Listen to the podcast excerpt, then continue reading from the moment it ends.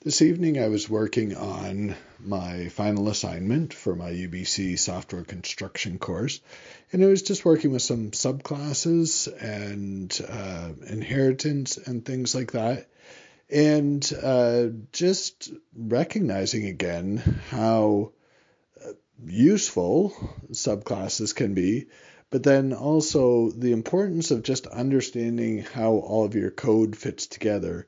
Uh, I was banging my head against the wall for a long time.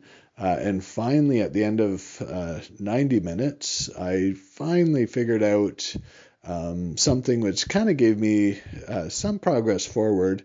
Um, but but still, uh, the notes for this uh, player app weren't actually playing in the right order once I was done. Um, so that's going to be my work for tomorrow night. But um, just uh, again, I uh, part of me wonders if I had sat down and even just spent more time figuring out um, how the whole thing fit together. I wonder if I would be better off. Or on the other hand, I'm a person of action, so I would much rather just jump in and plunk around and see what happens when I start changing code. And that's just kind of the approach that I took tonight and generally, uh, as I start changing code and figuring out how the pieces fit together, um, it works pretty well, and I figure things out.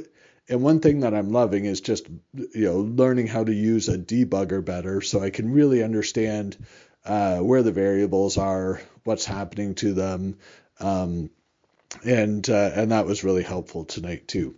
So that was my day nine of 100 days of code uh, yeah, just uh, figuring out inheritance, subclasses, all of that good stuff. Uh, working in Java, so uh, yeah, you know, like class extends this other class kind of thing.